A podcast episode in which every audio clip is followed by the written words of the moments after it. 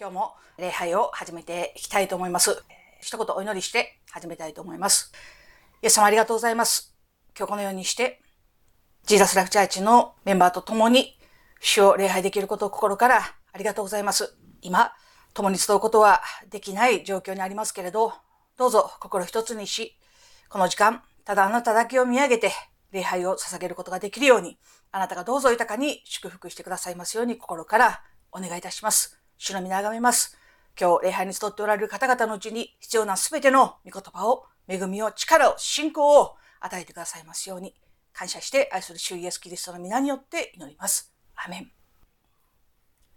それでは今日も聖書を開いていきたいと思いますけれど、今日いただきます神の御言葉は、コリント人への手紙第一、一章一節から四節の御言葉になります。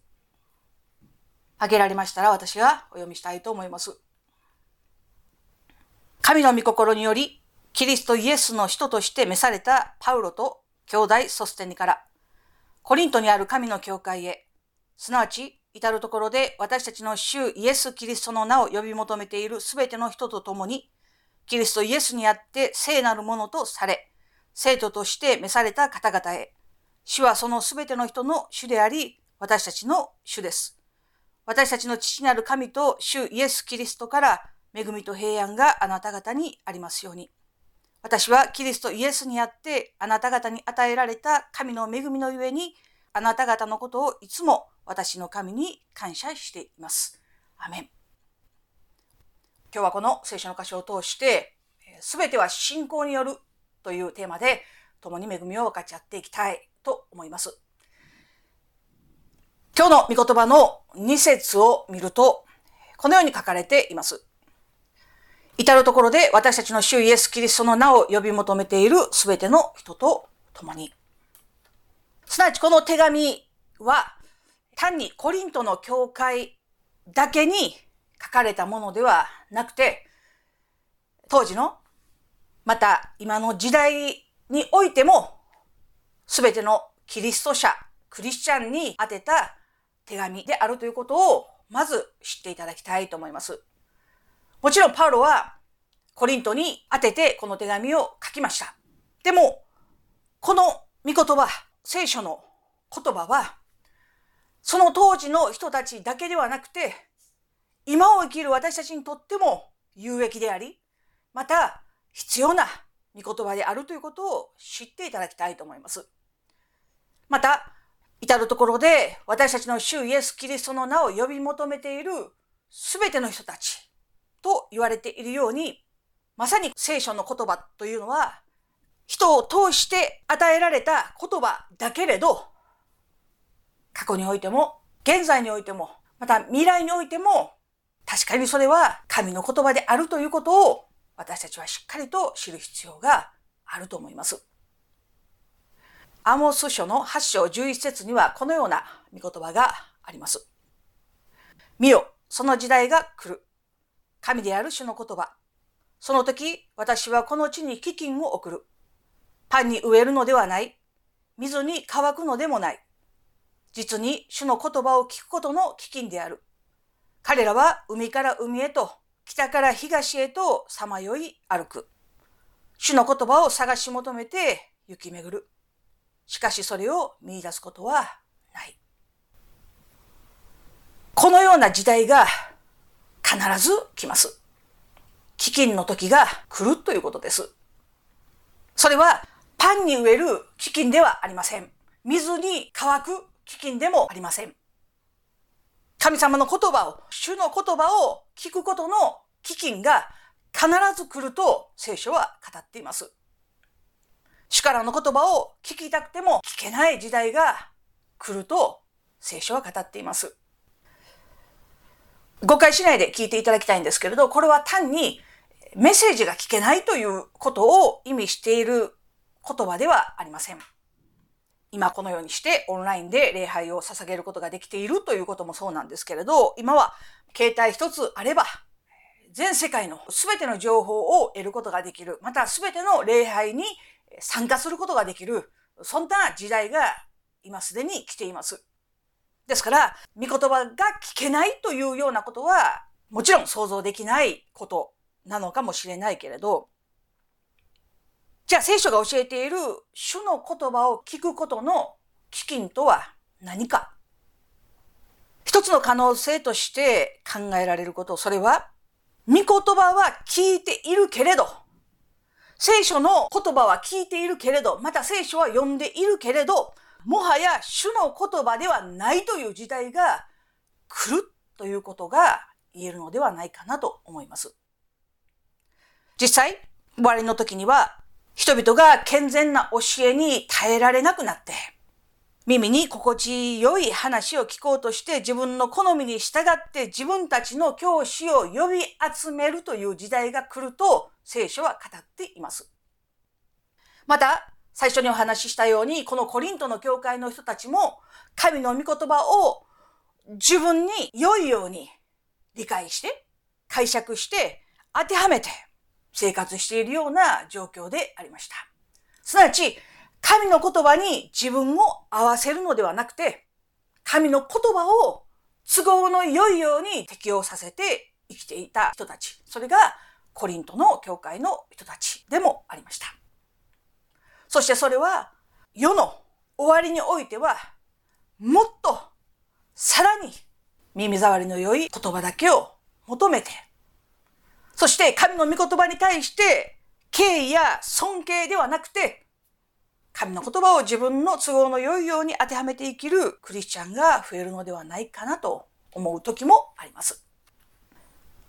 私たちにとってパンは非常に大事です。イエス様が言われたように人はパンだけで生きるものではありません。パンがいらないわけではありません。私たちは食べ物を食べなくては死んでしまいます。でも、人はパンだけで生きているわけではありません。神の言葉によって、霊と魂が、またこの肉体も健康に、健全に生きることができているということを心から感謝します。また、お金も非常に大事です。ですよね。お金がなかったら生活していくことも難しくなります。今、国が助成金とか給付金とか30万円が10万円になったり、いろんな話がありますけれど、非常にありがたいことだと思います。でも、今、世界中がコロナによって混乱している、またコロナにかかるのではないかという恐れや不安や恐怖や、いろんな環境が迫ってくる、そのような時代の中で、私たちにとって何が本当に大事なんだろうかということを考える良い時ではないかなと思います。先日ニュースを見ていると、大阪のある病院がですね、コロナの専門病院になりました。そのバス停から乗り込もうとしているお医者さんに対してバスの乗客がコロナがうつるから乗るなと、そのような発言があったと。医療従事者に対して差別のような状況、またその家族に対してもそのような状況があると言われています。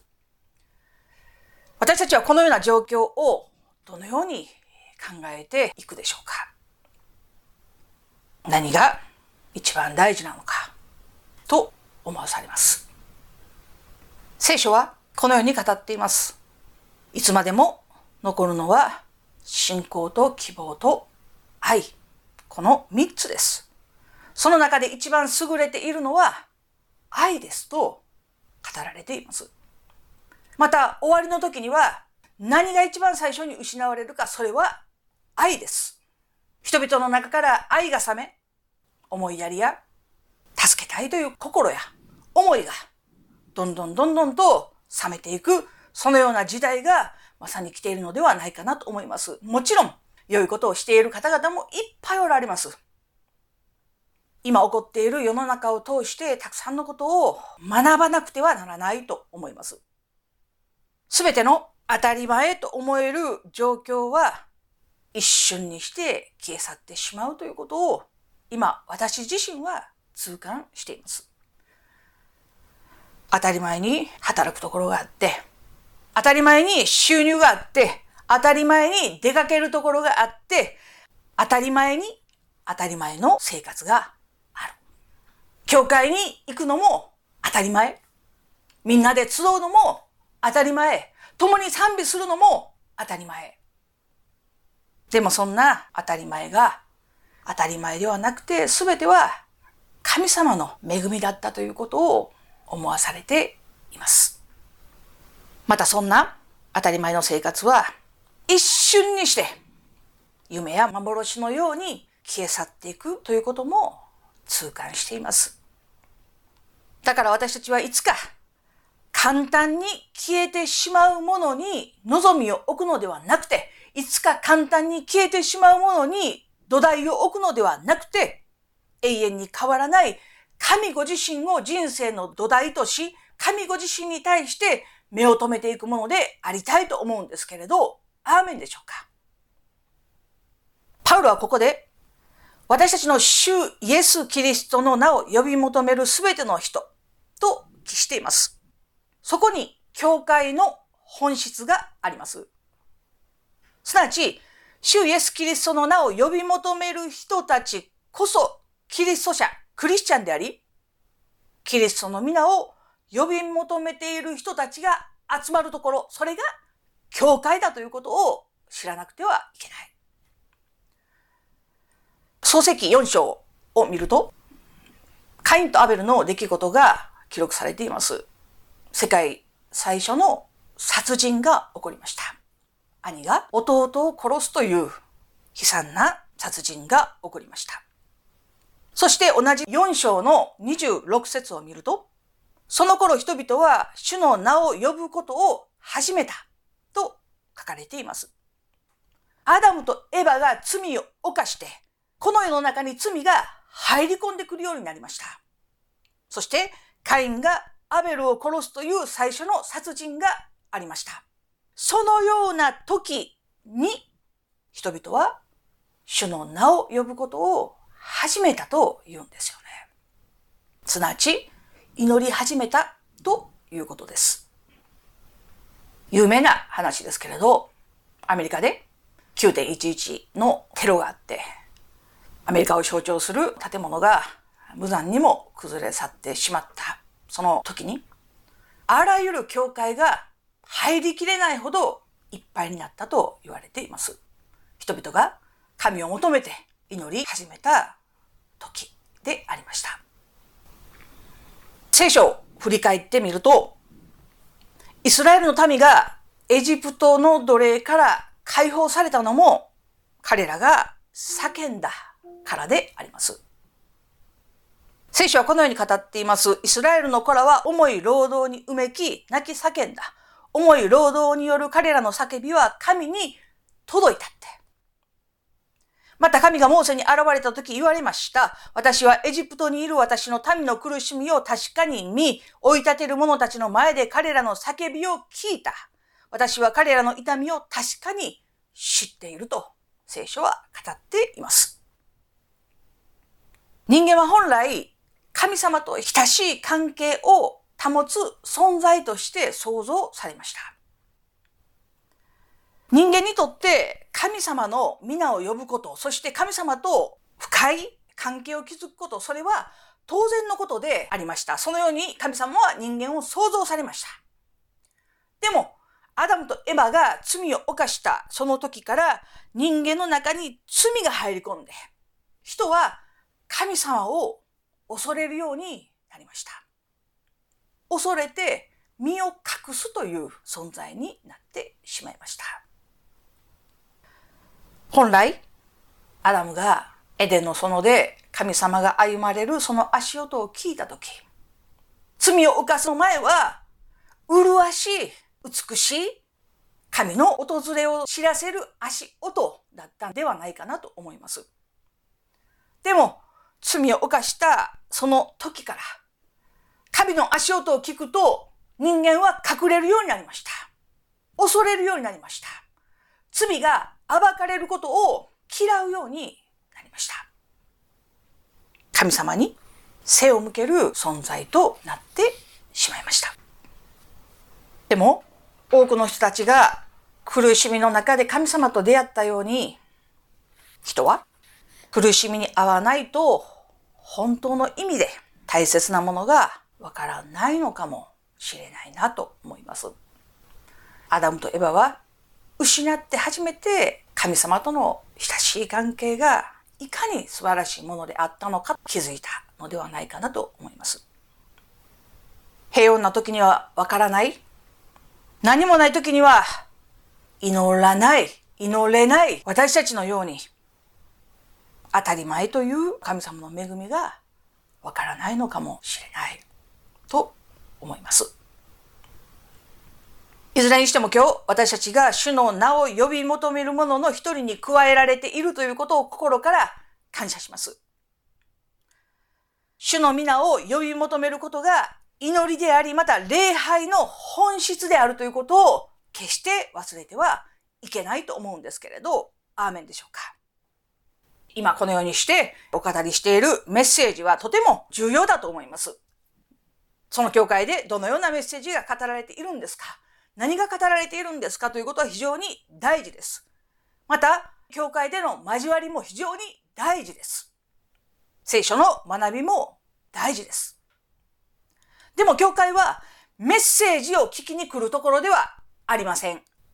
教会は人々との交わり、すなわち交流を求めて来るところでもありません。教会は神様の皆を崇めて賛美して告白して祈って感謝して栄光をお返しするところ、それが神の教会の本来あるべき姿であるということを私たちは決して忘れてはならないと思うんですけれど、アーメンでしょうか？良いお話をしてくれるところはたくさんあります。仏教でも、また世の中の講演会でも、いい話をしてくれるところはたくさんあります。また、教会よりももっと素晴らしいコミュニティ、交わりがあるところはいっぱいあります。趣味に、またカウンセリングやいろんなことにおいても良い交わりをするところはいっぱいあります。教会でなくてもいっぱいあります。でも、教会にしかないものがあります。それは、イエス・キリストの皆を宣言し、崇めるということ。それが教会の、しかも神の教会の姿であるということを心から感謝します。教会はメッセージを崇めるところでもない。教会は賛美が好きだから賛美をしに来る場所でもない。まして教会は牧師を崇めるところでもない。ただ、イエス様だけを、ただ救い主だけに栄光を期すところ、イエスの皆を呼び求めるところ、それが神の教会でなくてはならないと思うんですけれど、アーメンでしょうか。本文に戻ります。一節が差出人、パウロの名前が記録されています。そして二節が宛先、コリントの教会、また主の皆を呼び求めるすべての人たちに対して、そして三節が挨拶文になります。前回もお語りしましたけれど、これが当時の習わしに従って書かれた手紙になります。手紙の書き方ですよね。パウロは言います。私たちの父なる神と主イエス・キリストから恵みと平安があなた方にありますように。これはパウロの手紙で多く使われている表現の一つでもありますけれど、でもこれは挨拶であるとともに、パウロの願い、祈りでもあります。パウロは何よりも神様の恵みと平安が与えられるようにと祈りました。それは父なる神様と主イエス・キリストから与えられる恵みと平安です。先週もお語りしましたけれど、恵みというのは、受けるに値しないものに与えられる良いもの。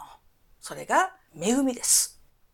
しかも、無償で、ただで与えられるもの。それが神様の恵みです。そして、神様の恵みこそが私たちの幸せの基盤であるということを心から感謝します。神の恵みなくして何の良いものも得ることができない存在であります。まして、本当の幸せなんて得ることはできないんですよね。この世の何をもってしても、本当の意味で私たちを幸せにしてくれるものは何もないということを知らなくてはいけない。もちろん、この世にあるものが一時的に満足を与えてくれることもあるでしょう。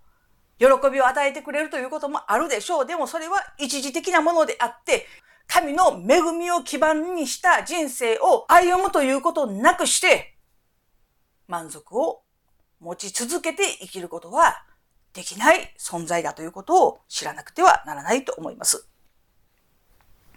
でも私たちはそれらの事実を知って、普段から神様の恵みということに対して感謝しているでしょうか？生かされていることを感謝し、教会に行けていることを感謝し、働く場所が与えられていることを感謝し、教会が与えられていることを感謝して生きているんでしょうか？それとも究極的な状況に追い込まれないと私たちは神様の恵みがわからないんでしょうか？それは当たり前、普通のこととして神の恵みを見出すことができないんでしょうか？神様の恵みに生きる者としてどうしても必要なものがあります。それは神の知恵です。神の知恵がない人は神の恵みを見出すことはできません。良いことがあった時しか感謝することができない。それは神様を知らない人でもしていることです。この世が与える知識ではなくて、神様の言葉に基づく知恵が必要なんですよね。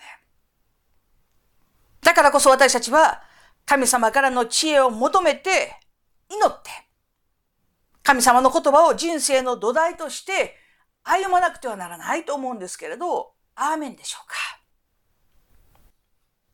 いずれにしても、私たちに真の幸せを与えてくれるのは、神様の恵みによる人生だけだということを忘れないでいただきたいと思います。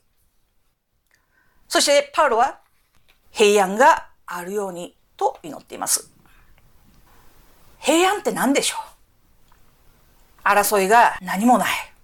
それが平安でしょうか？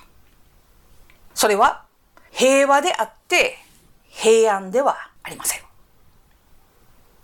平安とは、どのような環境状況にあってても内なる感情が乱れないことを意味しています。それが平安です。イエス様言われました。これらのことをあなた方に話したのは、あなた方が私にあって平安を得るためです。世にあっては苦難があります。しかし、勇気を出しなさい。私はすでに世に勝ちました。イエス様このように語られました。イエス様が話されたこれらのことって何ですか？イエス様が話されたこれらのことをあなた方に話したのは、あなた方が私にあって平安を得るためですと言われたこれらのことって何ですか？イエス様はこの言葉をいつ語られたんですか？それは十字架にかかられる前です。十字架にかかられる前にイエス様は弟子たちを集めて語られました。あなた方はそれぞれ散らされて自分たちのところに帰っていきます。そしてイエス様を裏切ってイエス様をただ一人残していなくなります。イエス様はそのように語られました。この言葉のどこに平安があるんですか？三年半寝食を共にしてきた弟子たちが十字架を目の前にして裏切るという自分一人を残して去っていくという。でもイエス様は言われました。私があなた方にこのことを話したのは、あなた方が私にあって平安を得るためなんだって。どういう意味ですか？さらにイエス様は言われました。そのような状況でも、父なる神様と一緒なので、ご自身は決して一人ではないということを話されました。なぜイエス様はこのことを弟子たちに話されたんでしょうか？そして、なぜ弟子たちがこの言葉を聞く必要があったんでしょうか？それも平安のために。その理由はただ一つです。弟子たちもイエス様と同じ状況になる時が必ず来るからです。イエス様言われました。この世には困難がありますって。知っていただきたい。この言葉は弟子たちだけに語られた言葉ではありません。すべて主の名を呼び求める人たちに語られた言葉です。この世には困難があります。迫害があります。苦しみがあります。そして、イエス様が話されたように、またご自身がそうであったように、弟子たちもまた、たった一人のような状況になることがあるでしょう。私たちもまた、たった一人のように感じることもあるかもしれない。いや、実際的に多くの人々に裏切られて一人になったという人もいるかもしれない。またこの先そのようなことが起こるかもしれない。イエス様語られました。でも、勇気を出しなさい。勇気を出しなさい。どんな環境や状況になっても、人々から捨てられようとも、迫害されようとも、苦しめられようとも、勇気を出しなさい。私は一人ではありません。父なる神様が、共におられます。そして私たちも言うんです。イエス様にあって、勇気を出しなさい。自分自身に言わなくてはなりません。勇気を出しなさい。なぜ？イエス様が、インマヌエルなる主が共にいてくださることを心から感謝します。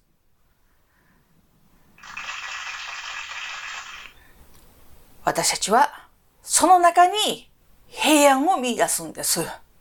その中に平安を見出すんですよ。環境が整えられるから平安。そのようなことを待っているならば、おそらく永遠に平安の中、平安の中を生きることはできないでしょう。イエス様語られました。この世には困難があります。どこまで行っても、いつまで行っても、この世には困難があります。環境が整えられたら、状況が整えられたら、これが与えられたら、あれが与えられたら、私は幸せになって、平安になって、喜びに満たされるのではないだろうか、聖書は教えています。違うって。あなた方が平安を得るのは、イエス・キリストにあって、イエス・キリストに歩まれたその道を歩むときに、イエス様が平安を与えてくださる、その平安こそが、何にも奪われることのない真の平安だとイエス様は語られました。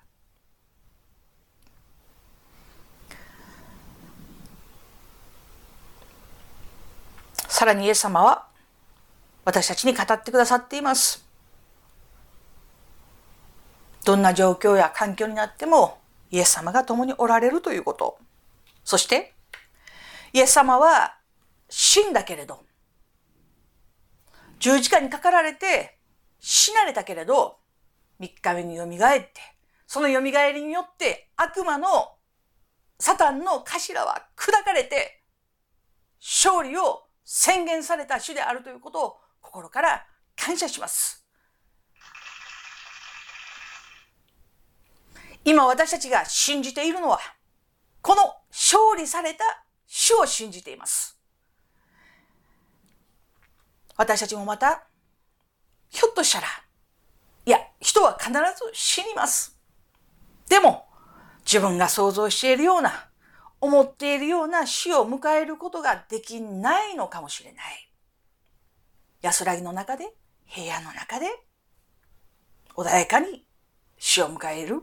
それは誰もが願うことですけれど、そうでないこともあるのかもしれない。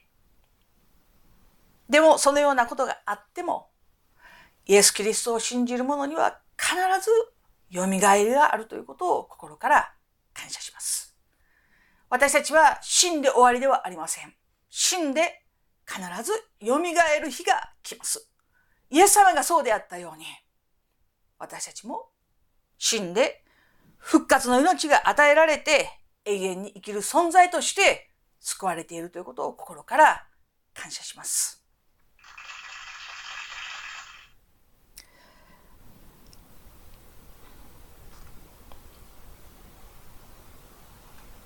だから私たちはどんな状況であっても勝利を宣言することができます。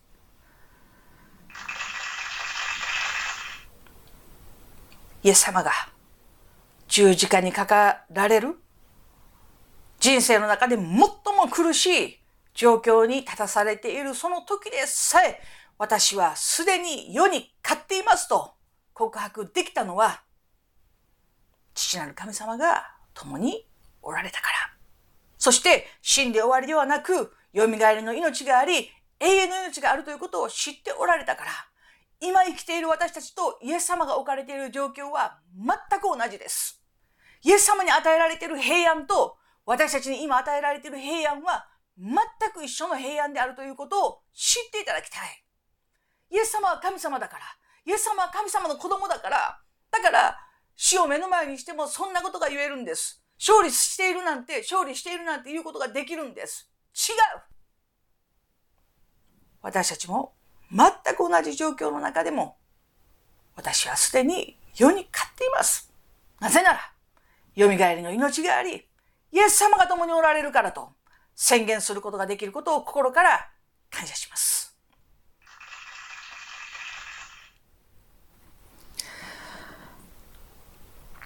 イエス様はこのように語られました。私はあなた方に平安を残します。私の平安を与えます。私は世が与えるのと同じようには与えません。あなた方は心を騒がせてはなりません。ひるんではなりません。イエス様のメッセージは一貫しています。イエス様の平安の条件も一貫しています。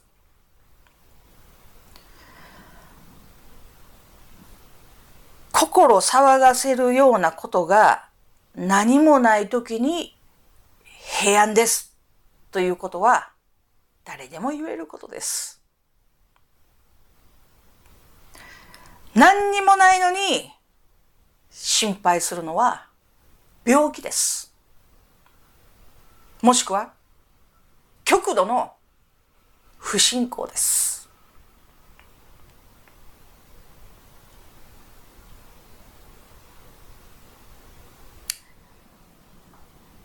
感謝するような出来事があったら感謝できる。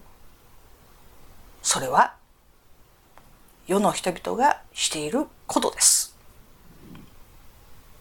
でもイエス様が語られたこと、それは私が与えるのは世が与えるものとは違いますよって。じゃあ何が違うんですか？イエス様語られました。心を騒がせるような状況に陥るからこそ、心を騒がせてはならないと主は言われました。思わずひるんでしまいそうな状況になるからこそ、イエス様が語られました。あなた方はひるんではいけない。平安が奪われるような状況になるからこそ主は言われました。私の平安を与えますって。イエス様の平安とは何ですか？十字架にかかられる前にイエス様言われました。弟子たちは裏切ります。私を一人にします。でも、父が私と共におられるので私は一人ではありません。私は平安ですって。これがイエス様の平安です。これがイエス様が与えてくださるこの世とは違う平安です。すなわち、イエス様の平安とは信仰そのものだということを知っていただきたいと思います。なぜ私たちには平安がないんですか？なんで私たちはいつも不安に満ちているんですか？いつもなんで心配しているんですか？ある人は言うでしょう。性格のせいです。環境のせいです。いや、育ちのせいです。でも今日、はっきりとお伝えしたい。それは、違います。信仰のせいです。私たちが不信仰だからです。安心できる環境がないから平安がないわけではない。イエスを信頼する信仰がないから平安がないんです。安心がないんです。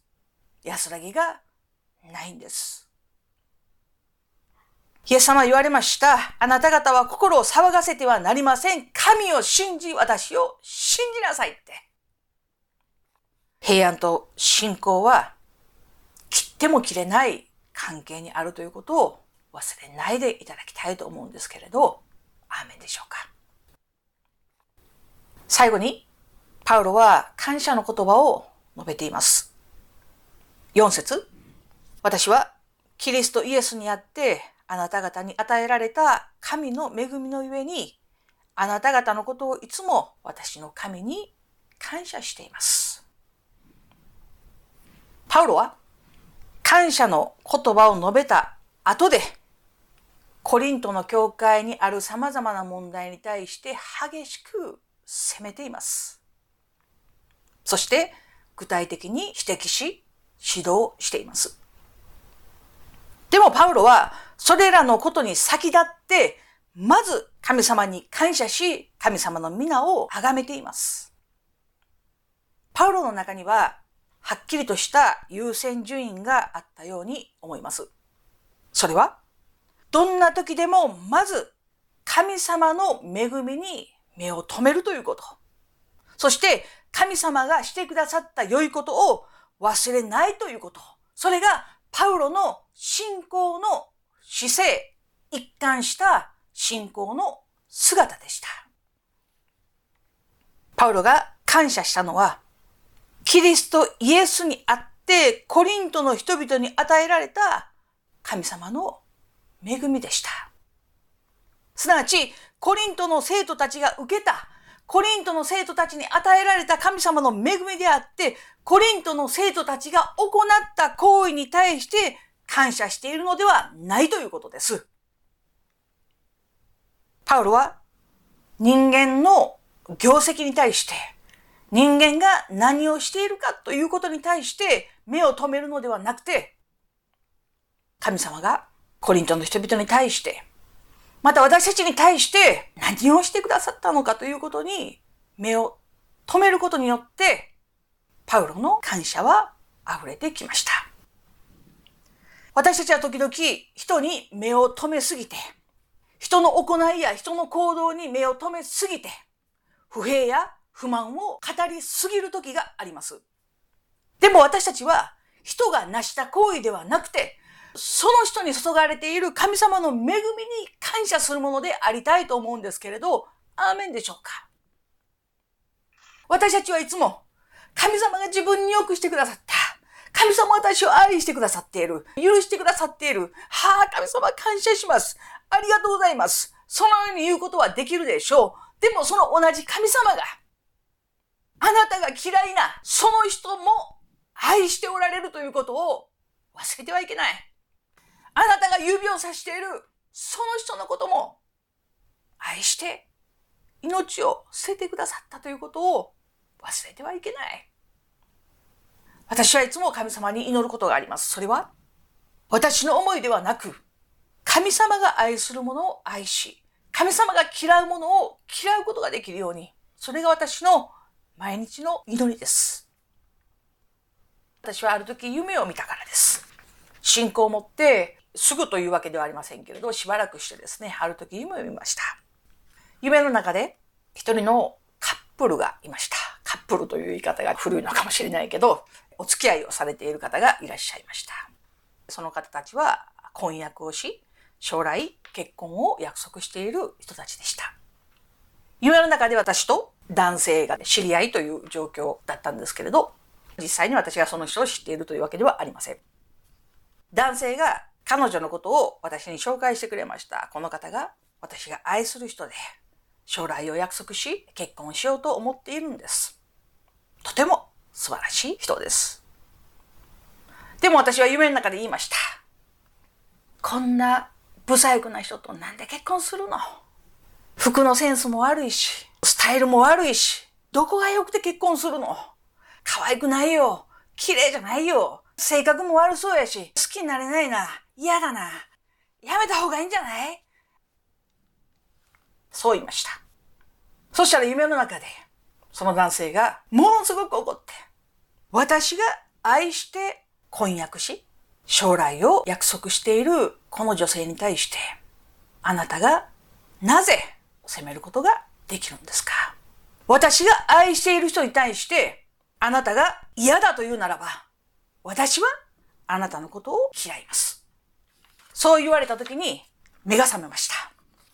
そして最初に与えられた言葉が、私はこのようなものです。震えました。神様、ごめんなさいと思いました。私たちはどれぐらい神様が愛しておられるのに、あの人はどうだとか、この人はどうだとか、どれぐらい指をさして神様を怒らしているんでしょうか神様に私はあなたのことを嫌いますと言われているんでしょうかパウロは、なぜコリントの人たちに対して、あなた方はすでに生徒になっていますということができたんですか？パウロはなぜ、俗悪な集まりと言われたコリントの人たちに対して、神様に感謝することができたんでしょうか？なぜならば、そこには自分に与えられているように、神の恵みが注がれているということを知っているからです。自分が特別だから愛されていると思いますか？もちろんそうでしょう。でも、神が救ってくださった人、またこの地上にいる全ての人間は、神の目から見るならば、特別でたっとい高価な人たちであるということを私たちは忘れてはいけないと思います。私たちの感謝は何かの出来事ではなくて、神様が成してくださったその恵みを覚えて感謝する。それが本来の感謝のあるべき姿ではないかなと思います。今日のテーマはすべて信仰によるというものです。神様の恵みは受けるに値しないものが受け取る神様からの良いものだと言いました。それも無償で、無代価で与えられるもの、それが神様の恵みです。でもこれは私たちから見た神様の恵みですよね。神様の側から見た恵みというのは、大切な一人子を犠牲にしてまでも与えた神の恵みです。神様が愛してやまない一人子を殺してまでも与えてくださった神の恵みを軽く見てはいけないと思います。当然のように受け取ってはいけない。すべては信仰によります。イエス・キリストの十字架の犠牲があったからこそ与えられる恵みを信仰を持って受け取る時に本当の意味で心から感謝することができるのではないかなと思うんですけれど、アーメンでしょうか最後にもう一度言います。すべては信仰によります。そして、恵みも平安も感謝も信仰を土台としているということを忘れてはいけないと思います。神様の恵みに慣れてはいけない。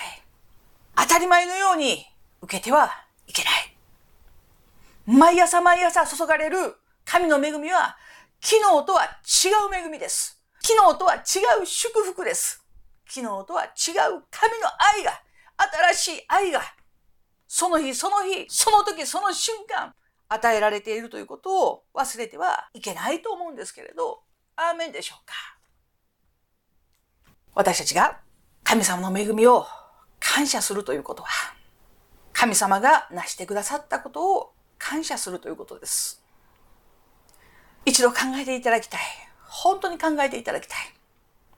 子供がいらっしゃる方ならわかると思いますけれど、たった一人の子供の命を引き換えにして得た命。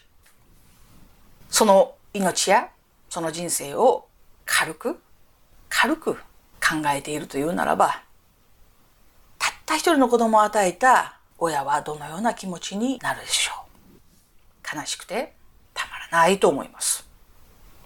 でも、神様のその恵みを感謝して生きているその人生を見るならば、神様はきっと、よかったなと思われるのではないかなと思います。すべては信仰によります。信仰によって私たちは神の恵みを受け取ります。感謝を捧げることができます。そして信仰によって平安が与えられるということを心から感謝をしたいと思います。一言お祈りしたいと思います。イエス様ありがとうございます。あなたの尊い皆がめます。今日このようにして共に恵みを分かち合うことができたことをありがとうございます。神様どうぞあなたが今すべての方々の上に神様の豊かな祝福がありますようにと心から願います。神様が成してくださったその見業を思うときに主を心から感謝します。イエス様が私たちを呼んでくださらなかったら、イエス様が私たちを救ってくださらなかったら、今私たちはどのような人生を生きているでしょうかどうぞ一人一人を祝福してください。信仰に立って平安を得、恵みを得、感謝するものと変えられていきますように心からお願いいたします。主の皆あがめます。感謝して、愛する主イエスキリストの皆によって、見舞いにお祈りをお捧げいたします。アメン